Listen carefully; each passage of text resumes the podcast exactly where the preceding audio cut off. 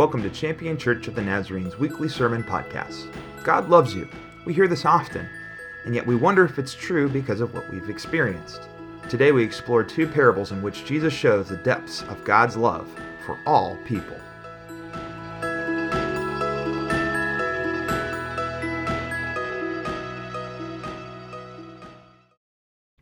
Friends, today uh, is uh, is typically a, a particular uh, week in the Christian calendar. We celebrate the Transfiguration. And uh, if, if you've never been in church before, you're wondering what a church calendar Transfiguration is, don't worry about it. We're not following it today. We've actually learned from the Transfiguration passage twice already in the past calendar year, uh, the time whenever Jesus is transformed in front of some disciples. And I've already spoiled it for you. Uh, today is really going to be about love. Not not the kind of love of, of chocolates and, and roses, but the kind of love that God has for us and the kind of love that God gives to us. And love is really the connection between what we have talked about over the past few weeks and the season that we are coming into. Past four weeks, we've talked about faith and the story of Ruth. And next week, we will begin a journey towards Easter called Lent, which is a season of, of repentance, confession, and fasting. We, we, we come to realize how much we need God. And what's the connection between that se- the, the Lent season and Ruth, the faith that, that Ruth had? And it, it really comes back to the thing that holds our relationships together and holds our relationship together with God. Love. It is indeed love that causes transformation for us in so many ways in faith and life. So, as I was reading this week in In the Gospels, I was reminded of the fact that Jesus spoke about God's love through stories, through parables. And in Luke chapter fifteen is a particular moment when he begins to show the kind of love God has for every single one of us. Now, it it, it doesn't just come at, and he just teaches it. It actually comes from a very specific time and space. You see, there were a number of religious people, Pharisees and, and others, who were sort of uh, surprised that Jesus, this rabbi, this teacher of God, uh, who he spent his time with. And in particular, they saw these people, these sinners, that Jesus was hanging out with, and like, what are you doing? Because you see, sin wasn't just about moral wrongs. It was also about uh, ritual purification and things like that. And the people who he was spending with, either A, didn't know that they were sinning and they were sinning as much as they wanted, or B, didn't didn't get right with God in the way that they saw that they needed to get right with God. They were sinners, the wrong folk to hang out with as as a rabbi. So Jesus shares three parables. We're just going to look at two today. Shows three parables to express not just his reasoning, but also to express who God has always been, and also to express an invitation to these who are religious to begin to love as God has loved. So we're going to be in Luke chapter fifteen today. Two parables that we read as Jesus speaks to the Pharisees and the legal experts. All the tax collectors and sinners were gathering around Jesus to listen to him. And the Pharisees and the legal experts were grumbling, saying, "This man welcomes sinners and eats with them." Jesus told them this parable. Suppose someone among you had one hundred sheep and lost one of them. Wouldn't he leave the other ninety-nine in the pasture and search for the lost one until he finds it? And when he finds it, he is thrilled and places it on his shoulders. And when he arrives home, he calls together his friends and his neighbors, saying to them, "Celebrate with me, because I have found my lost sheep." In the same way, I tell you, there will be more joy in heaven over one sinner who changes both heart and life than over ninety-nine righteous people who have no need to change their hearts and lives. Or what woman, if she owns ten silver coins and loses one of them, won't light a lamp and sweep the house, searching her home carefully until she finds it? And when she finds it, she calls together her friends and neighbors, saying, "Celebrate with me, because I have found my lost coin." In the same way, I tell you, joy breaks out in the presence of God's angels over one sinner who changes both heart and life. These stories might seem a little odd to us to express what love, the kind of love that God has. After all, why two things that are so different from each other? A shepherd goes after a lost sheep, a woman goes after a lost coin. The two items are vastly different. A lost sheep implies that a sheep took off. They wandered. However, they made their decision-making process, right? That we don't fully know how sheep work.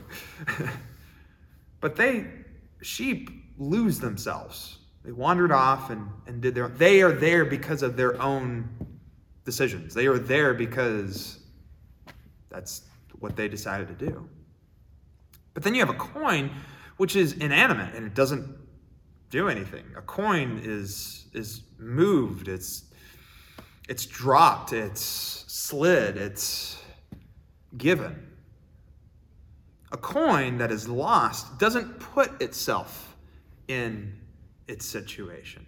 It finds themselves just lost. Yet both of these are incredibly treasured. And both of these things are searched after with reckless abandon. The shepherd is reckless as he goes after one sheep out of a hundred. I love it whenever Jesus says, "Doesn't a shepherd leave the ninety-nine to go find the one?" Everybody in that moment would have said, uh, no, why would you do that? It is far more, it's far, it's far riskier to go after one sheep than stay with ninety-nine. You know why? Because ninety-nine sheep is worth a lot more than just one in the economy that we are used to. If ninety-nine sheep are slaughtered by some type of, you know, pillagers or stolen or, or, or wildlife, that's a bigger loss than one. And yet what Jesus is showing is that it's counter to what we are used to. The shepherd is reckless and goes after the one and celebrates this sheep. This sheep that just wandered off for whatever reason. And in the same way, this woman, even though she has nine of ten, she can't get it out of her head to find this one coin all around. You've lost something in your house before. What do you do? You turn on all the lights. You, you do whatever it takes. You throw stuff out of the way. That's what she's doing. God, in both of these parables, is the shepherd and the woman. But the situations are vastly different. Sheep, lost sheep, put themselves in that situation. Coins just find themselves in that situation. And what Jesus is trying to show, quite frankly, is that God loves every single one of us, no matter if we have put ourselves in bad situations, if we made decisions intentionally or whatever it might be. He loves us. But he also loves the people who have been put in situations that they had no control over and may have done the wrong thing in those moments. See, God's love is not very rational when it comes down to the situation of leaving ninety-nine or, or having nine and being so excited about one coin. Love is not economical. It is not something that looks to benefit God. It's, it's humble and it's loyal. It's edifying and it's difficult. And it puts oneself on the line, which God has done for us. I read a, a quote from Robert Barron this week that I think is just so good, and I think we all need to be reminded of. God is as crazy for you as if you were the only one in the world. God is as crazy for you as if you were the only one in the world. God loves you. Doesn't matter what you've done or who you've been or what's happened to you. God loves you. That's what he's trying to share with us in this moment. But secondly, we cannot forget that Jesus is speaking to religious leaders, people who already do follow God, who understand that God loves them, that God has all these, uh, that living a life, that God asks us to live a, a specific life.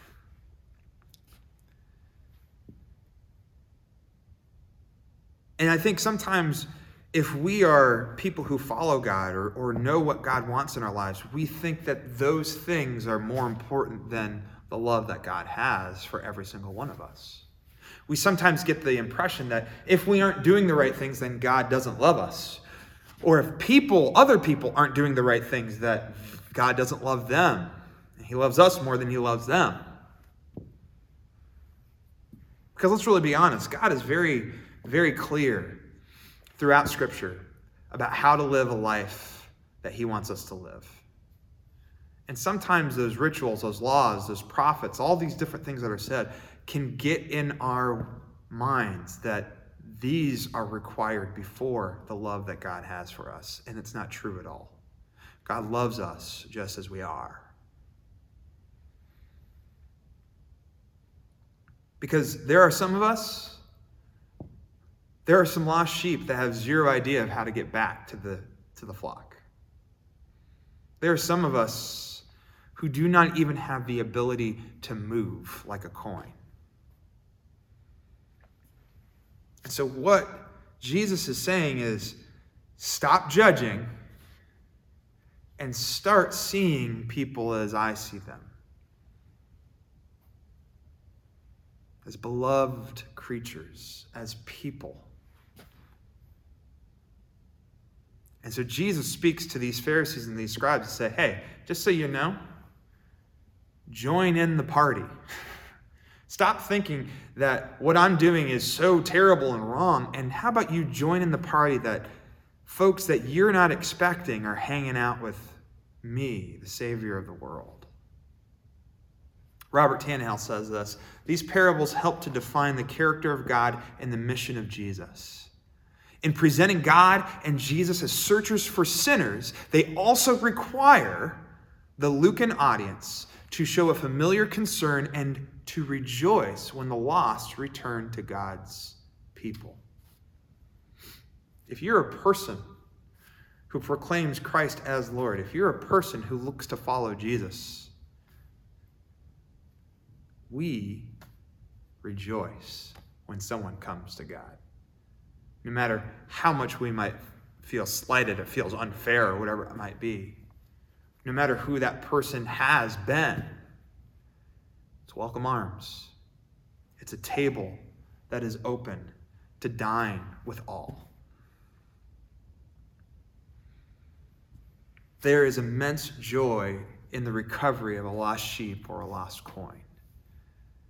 And if we as followers of God do not find that joy with God,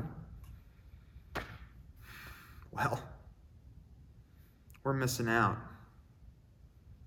And we we must ask ourselves, did we love people in the first place as God has loved us? So there are two messages from these two parables. And it's it's important to recognize that some of us need to hear the second one, and some of us really need to hear the first one. So let me reiterate this one more time, okay? Maybe you have felt lost. Maybe you have really struggled to understand who God is or if God loves you. And I'm here to tell you something. God loves you. It doesn't matter what you have done in the past twenty-four hours or the past twenty-four years. Nobody is too far from God. That's what these parables show us. He loves you and wants you to turn to him, to turn to him. And what the beautiful thing about this is, is that because these are parables, it's, it's, it's, a not, it's not a complete picture. God is bigger than a shepherd. God is bigger than a woman.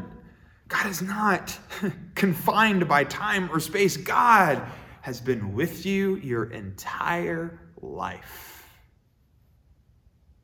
He loves you.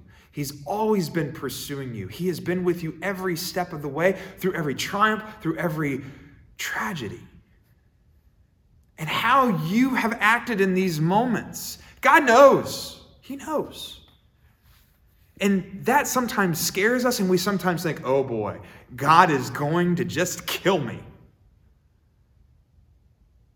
No, God has shown how he judges. He is shown by sending his son to take nails on a cross and to die, that you and I might have new life. The judgment that he has rendered for you is love and grace.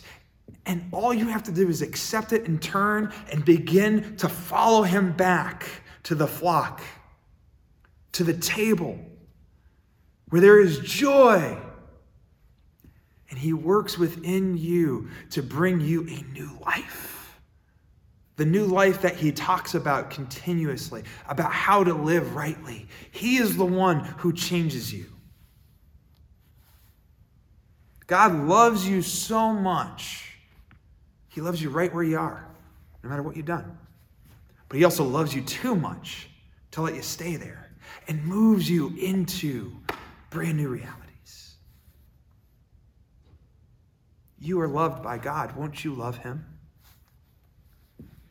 And the second message is for those of us who have accepted his love, but maybe sometimes forget to extend the same love that he has given us.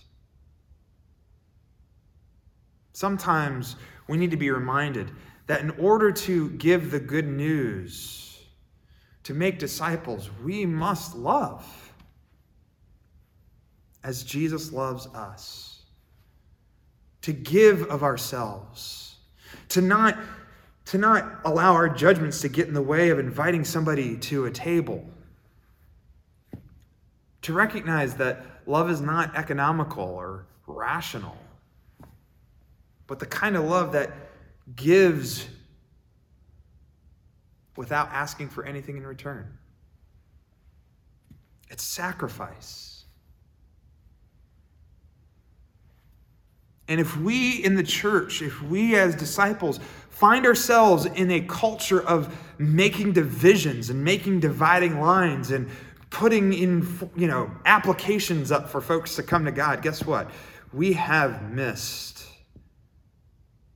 how God loves us. In fact, we actually might not even really understand how God loves us if we do that. It's an open table. And may what we want to judge or think not get in the way of us doing everything that we can to be like Christ, to be like the shepherd, to be like the woman. And if you need a little bit of extra motivation, understand this.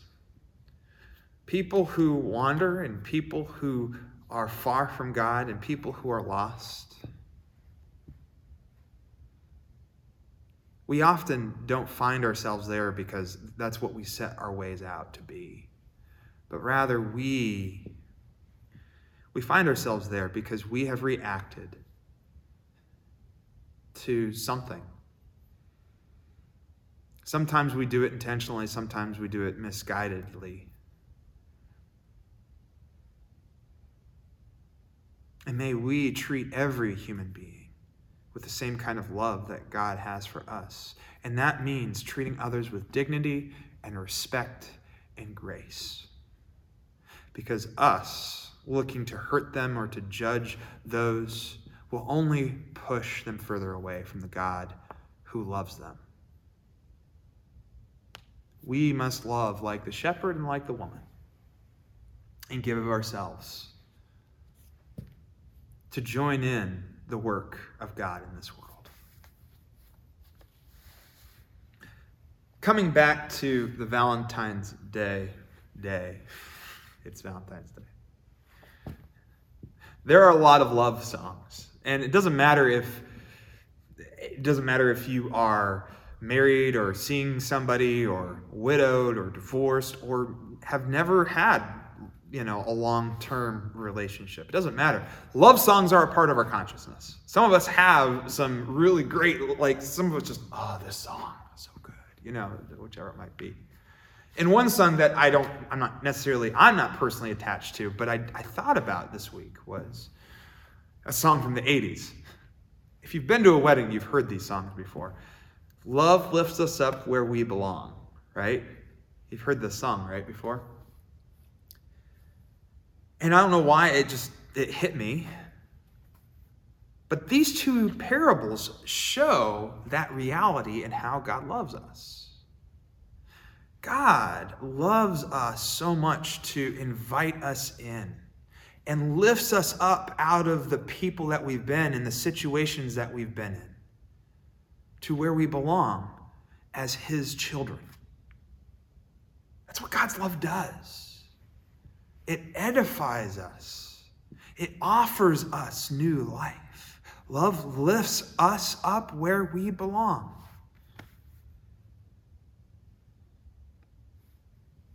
There's great, God celebrates so much when we turn to him and allow him to restore us to be the people that he created us to be. So, may we turn to God who is love. And may he lift us up where we belong. And may we be joyful along with him when others join, when others are restored. And may we love as he has loved us.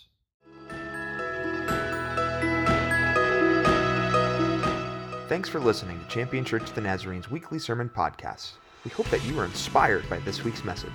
Because of the current pandemic, our services are limited to an online presence. You can join us on Facebook and YouTube every Sunday at ten thirty a.m. For more information about our ministries, or if you'd like to contribute to our ministries online, visit us at champion naz dot org.